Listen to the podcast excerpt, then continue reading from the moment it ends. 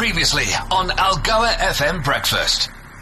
As expected, the Reserve Bank has left interest rates unchanged. That leaves the repo rate at a high last experienced in 2009, eight and a quarter percent. Overdrafts, bank loans, and credit cards unchanged. Reserve Bank Governor Lesetja Kganyago said the restrictive policy was consistent with the inflation outlook and the need to address rising inflation expectations. It was a 5 0 vote by the bank's Monetary Policy Committee. Yes, I said 5 0. David Fowkes, an advisor to the governors, was named as a member of the Monetary Policy Committee early yesterday. The European Central Bank meeting in Frankfurt also decided to leave its interest rate unchanged.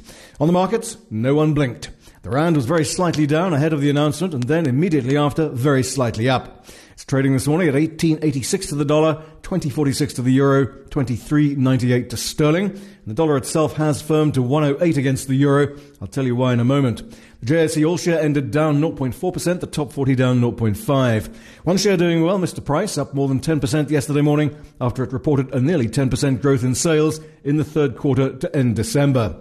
A company statement said Mr. Price has also taken market share from rivals during the festive season. Worth noting too that all of Mr. Price's stores now have backup electricity. London's FTSE ended flat. What did move the markets, and it's why the dollar has picked up, some excellent fourth quarter growth figures from the US. Their economy grew by a stunning 3.3% during the period, way ahead of forecasts and beating off any fears about a post-pandemic recession.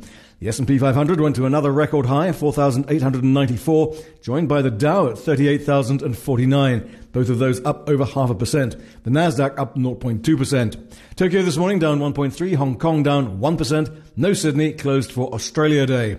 Gold this morning at 2021, platinum 896, Bitcoin 40,100, Brent crude oil up quite sharply, just over $82 a barrel. And finally, we're getting an accurate picture of Transnet's impact on coal exports. The Richards Bay Coal Terminal shipped 47.21 million tons of coal last year.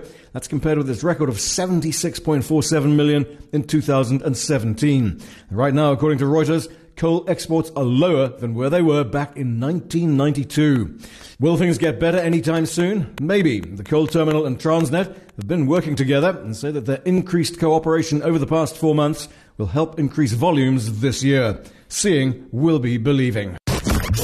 Algoa FM Breakfast is the business.